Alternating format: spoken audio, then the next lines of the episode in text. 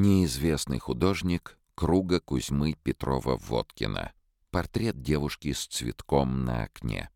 Первая половина 1920-х годов. Этот женский портрет, построенный на эффектном сочетании контрастных цветов желтого, голубого и изумрудно-зеленого, находился в собрании ленинградских художников Леонида и Ксении Чупятовых, погибших в блокаду. До 1947 года Чупятовская коллекция хранилась в Эрмитаже, а затем была передана на временное хранение в Русский музей.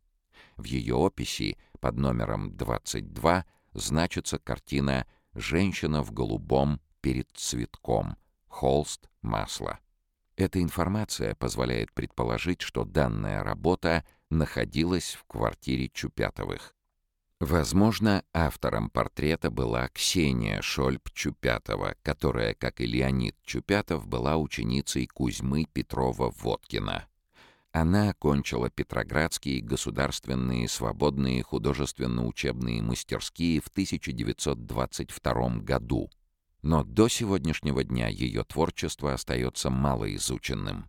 Как известно, излюбленной комбинацией цветов у Петрова-Водкина было сочетание красного, желтого и синего, сформировавшееся под влиянием искусства европейского возрождения и русской иконописи.